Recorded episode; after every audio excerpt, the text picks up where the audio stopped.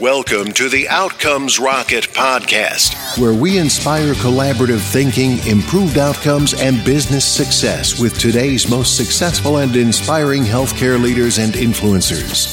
And now, your host, Saul Marquez. Outcomes Rocket listeners, welcome back once again to the Outcomes Rocket, where we chat with today's most inspiring and successful healthcare leaders.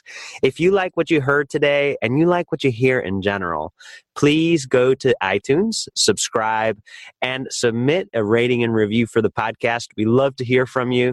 And this is one of the main methods of communication that we are actually able to get feedback from you so we can improve or just get the tidbits of things that you're enjoying so we could do more of them. And so today I have an outstanding guest. Her name is Dr. Emily Lindemer. Emily has actually been in healthcare for quite some time. Uh, she's the staff scientist at Corticometrics. They're actually a lead area that they do neuroimaging tools for the analysis of clinical MRI data. And she's also the co founder of Hey Charlie, and that's an app created to help with social rebuilding during recovery from opioid dependency. So, what I wanted to do is just give a brief intro, but also open up the microphone to Emily so she could round out that introduction. Welcome to the podcast, Emily. Hi, Saul. Thanks. It's great to be here. It is such a pleasure to have you. We had a chance to connect before the the actual interview, Emily, and I really enjoyed just your passion for healthcare and just you know some of those areas like social determinants of health that really strike a chord with many of our listeners what is it that made you decide to get into the medical sector at all I think um, my path to getting into the medical sector has been um, a little bit of a winding road for sure. Um, I really started out in neuroscience research, very, very academic. And um, when I finished my undergrad, I worked at the Boston VA healthcare system. Mm-hmm. And I was in a neuroimaging lab and I was working with veterans with PTSD and TBI. And we were we were trying to figure out, you know, are there changes in their brains? And one thing that I really realized, you know, working directly with patients was kind of how far we had to go still with research and actually affecting their quality of lives. And I really, I saw myself kind of fitting into that gap, but not as much as a healthcare provider like an MD, but I, I wanted to be more of a clinical researcher kind of from there on out. Interesting. Yeah. And so you, you saw that gap and you're like, I'm going to tackle this head on. That is kind of what I did. Yeah. yes. When I was looking to kind of take my career in that direction, I found this program um, it's called Health Sciences and Technology, and it's a joint PhD program between Harvard Medical and MIT. And um, what they really strive to do is train medical engineers to speak the language of doctors so they can innovate but then also translate because those are actually you know two pretty different things and the way that they do that is with the harvard medical curriculum you know we take classes with the md students but then we also do several pretty intense clinical rotations at Boston Hospital where we get a firsthand experience what it's like to be a doctor, what it's like to be a patient, and how they use the tools that they currently have, and what sorts of tools maybe could be developed to make their lives easier.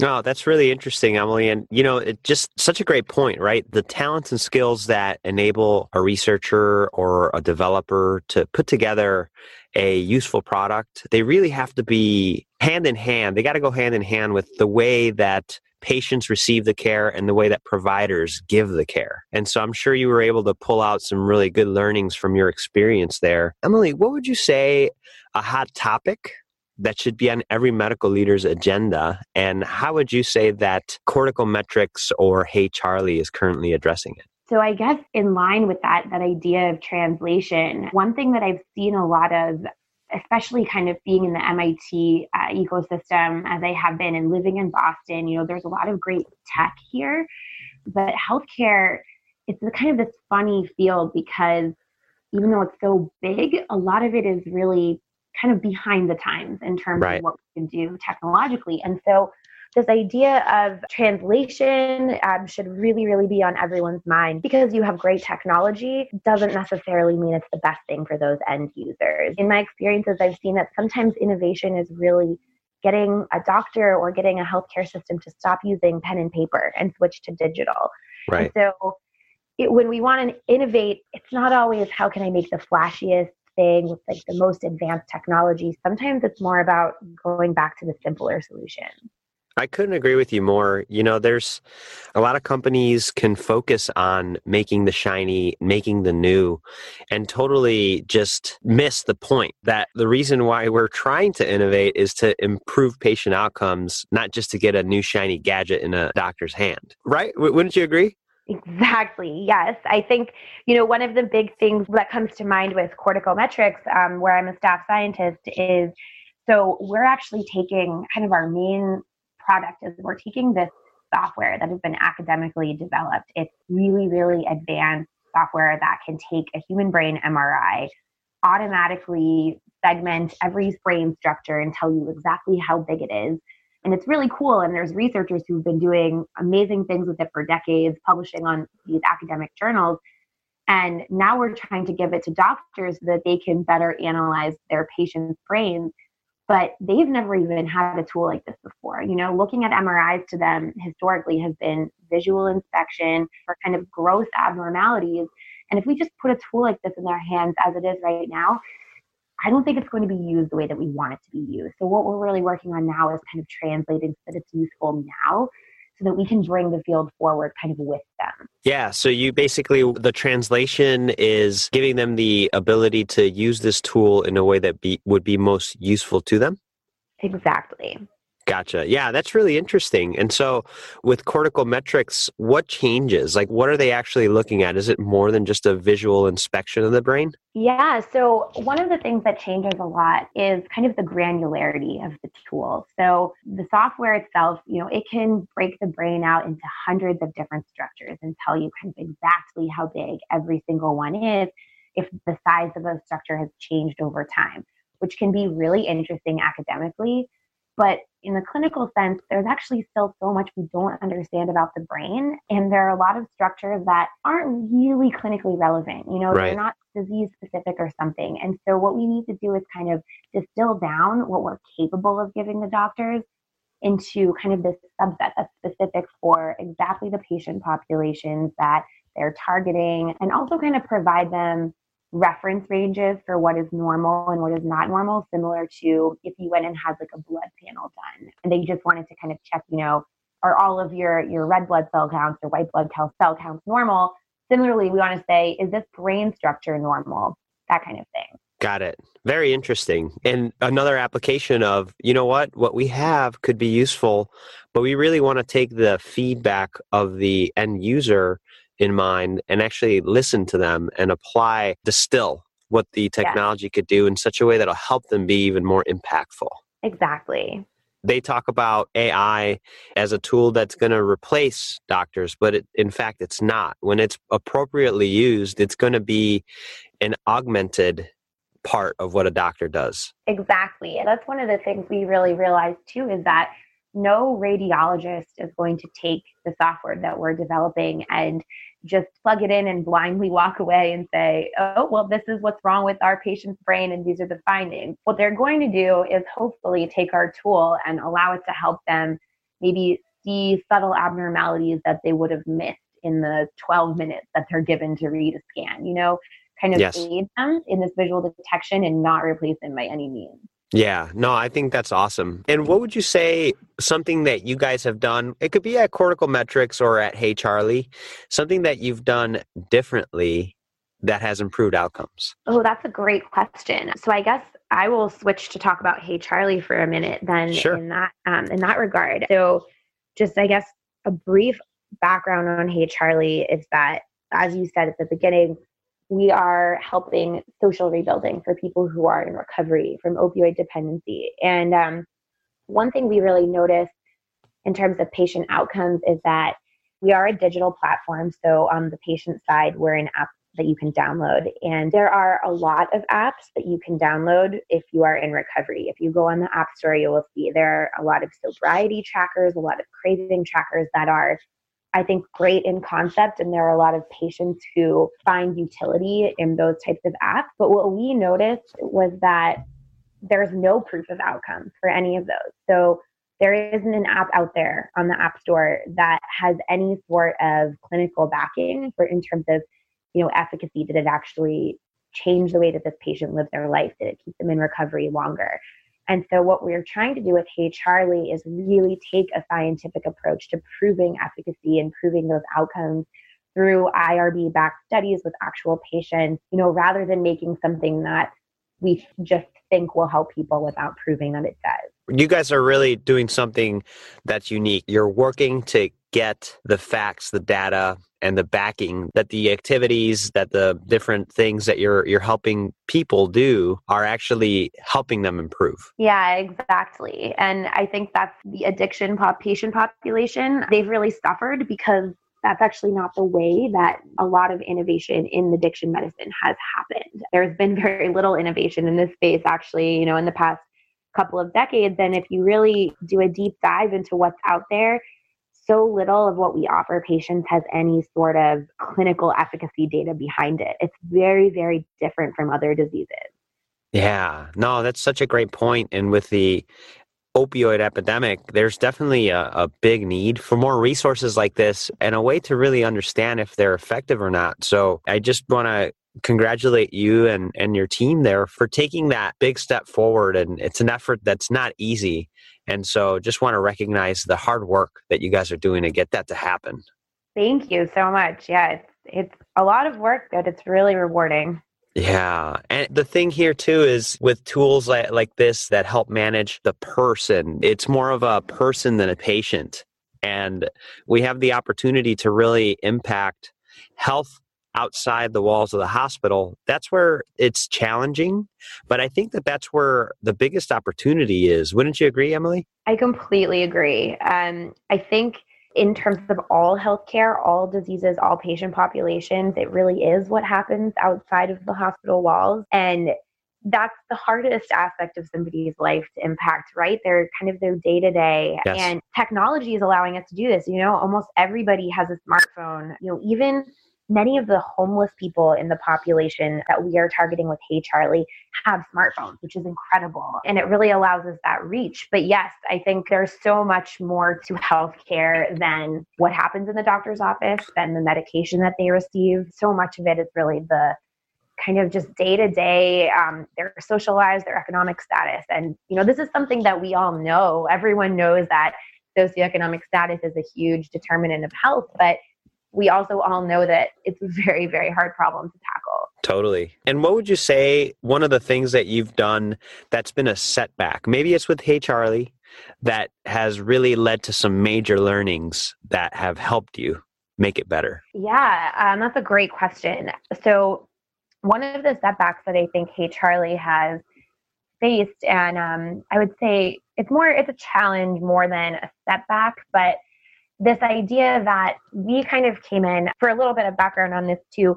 We were born out of a hackathon uh, by a, a, group called MIT Hacking Medicine. They're this organization who they put on these weekend long hackathons. But what's really unique about them is that they start with reverse pitches. So okay. you are only allowed to go up and pitch a problem. You have 60 seconds. You are not allowed to get up and say, hey, I have this great idea you have to come up and start with the problem. And the point of that really is so that people don't make tech for the sake of tech, like I was saying before.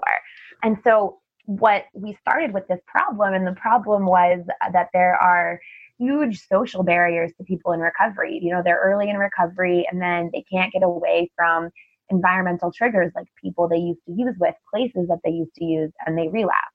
So when you start with a problem, your goal is to make a solution to that problem. And if our solution is to help people stop relapsing, well, that means that we have to scientifically prove it, right? And so, right. one of the major setbacks that we kind of encountered early on was that in order to do that, we kind of have to treat this like an academic research project, which is what we're doing, but it's not necessarily conducive to starting up a really financially successful company. So, we kind of are constantly dealing i think with that push and pull. Yeah that's interesting. So you're the hackathon led you to this concept that really was tackling the problem head on but right now you're just kind of in this mix where there's this push for the need to be financially viable out the gates while at the same time solve the problem and it's just kind of trying to figure out where to go from there. Exactly. And and you know i think we have had great mentorship as a young startup.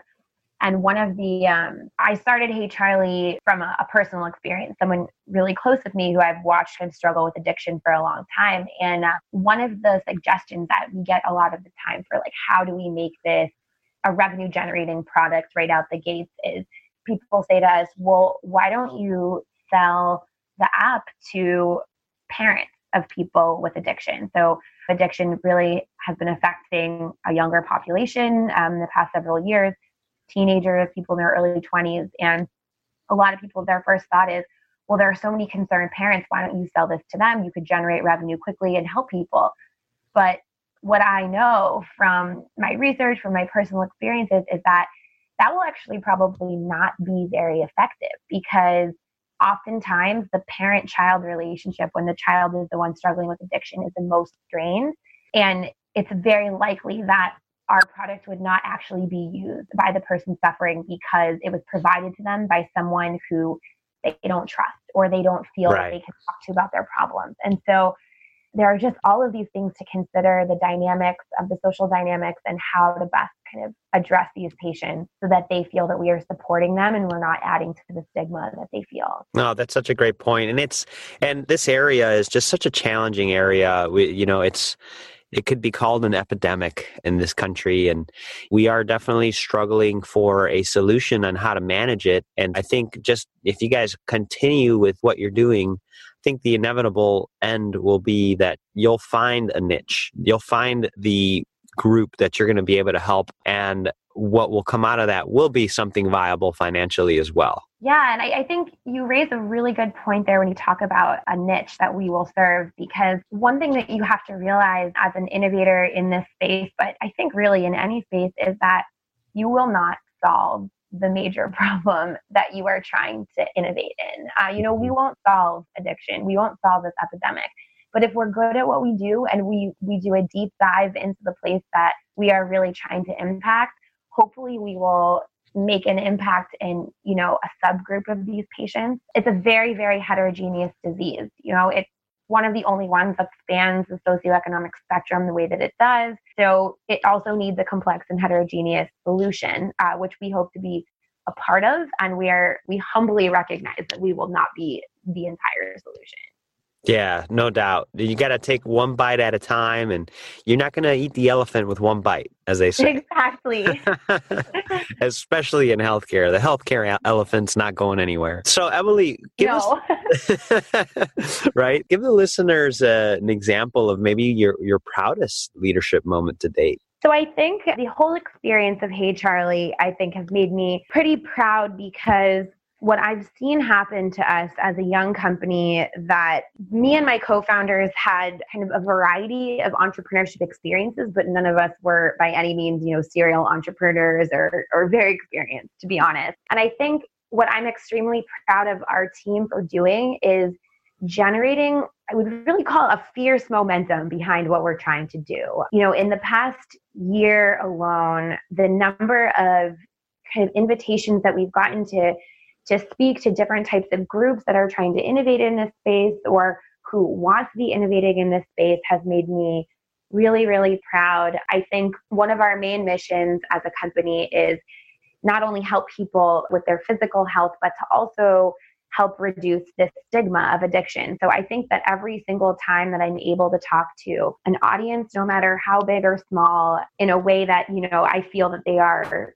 open to talking about this problem and opening open to thinking about solutions is really what makes me the most proud because this problem's not going anywhere if we don't talk about it. So I think just the overall very, very warm reception that we've gotten has been incredible.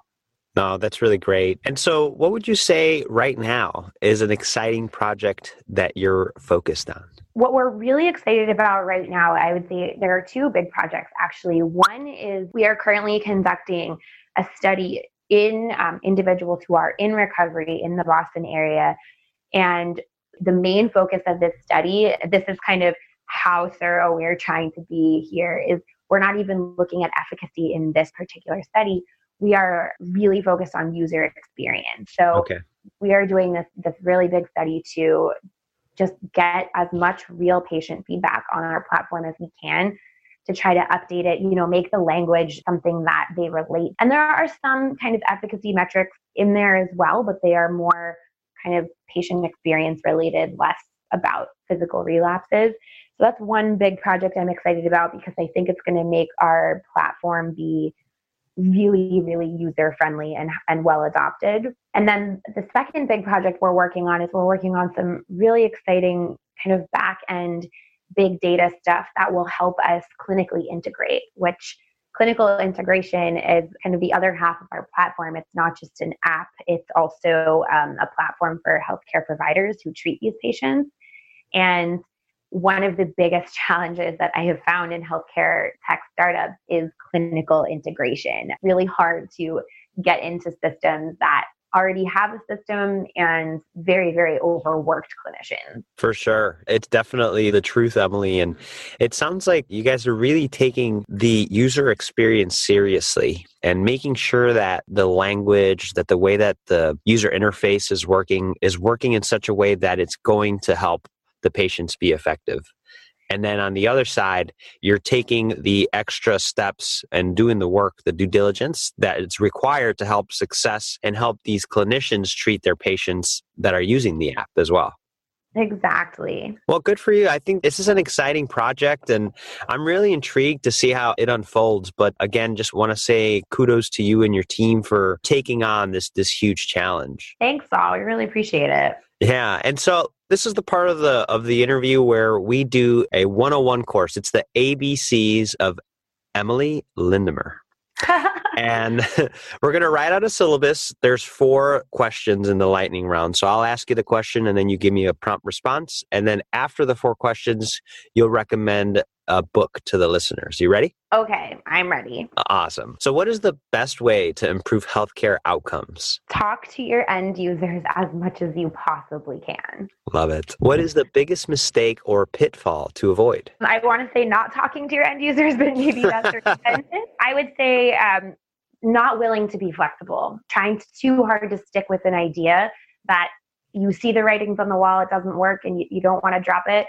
You know, be willing to pivot, be willing to be flexible. Awesome. How do you stay relevant as an organization despite constant change? We try to talk to as many people as we can at all times. I think one of my favorite things right now is there is this brand new grassroots innovation in addiction medicine and mental health group that started in Boston, and we go every time uh, just to see what's out there. And what is one area of focus that should drive all else in your organization? Really, really the mission. As challenging as it is, and sometimes extremely scary to be working towards a goal that it just seems very far away, to just kind of keep pushing through and think about the mission and think about all of the lives that we may be able to impact. Awesome. And what book would you recommend to the listeners here at the end of the syllabus?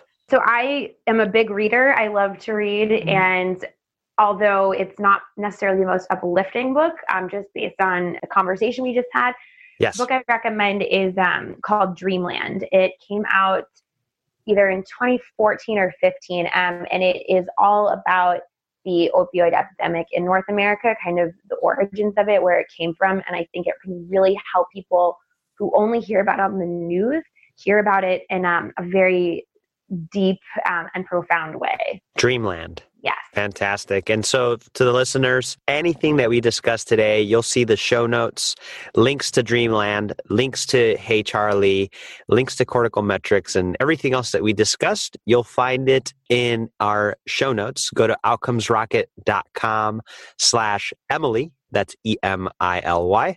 And you'll be able to find all of these things. So don't worry about writing them down. Just go ahead and visit us afterwards. Re listen to the episode if you really liked it or missed something in it. You'll be able to find it there. So, Emily, before we conclude, can you just share one closing thought and then the best place where the listeners could get a hold of you? I really, really, truly believe this. I think that one of the things that holds people back, there are so many people out there with amazing ideas. I'm sure there are so many people who listen to this who have amazing ideas and they don't start just because it's such a huge hurdle. And I would just say, just do it. um, you know, don't be afraid of how big of a challenge things are because you get out there and you realize that almost everyone is facing the same challenges and they're just kind of faking it a little bit. like every everybody this is a really really hard system to innovate in and I just encourage people to, you know, be brave and, and put a foot forward. Um, oh, great words of encouragement. Yeah. the best place to reach me, um, you can reach me at emily at heycharlie.org. That's my email address. And I check it all the time. Awesome. Emily, really appreciate your words of wisdom here and, and the words of encouragement for the listeners. I think it does take just courage and action. So be sure if you've got a solution, if you've got an idea, don't hold back, listeners. Don't hold back. It's holding back that really will, will prevent the system from improving, and we truly need your help to continue making this healthcare system better. So, without further ado, just want to say thank you so much again, Emily, for taking the time to be on the show. We really appreciate it. Thank you, Saul. This was a pleasure. Thanks for listening to the Outcomes Rocket podcast. Be sure to visit us on the web at www.outcomesrocket.com for the show notes, resources, inspiration, and so much more.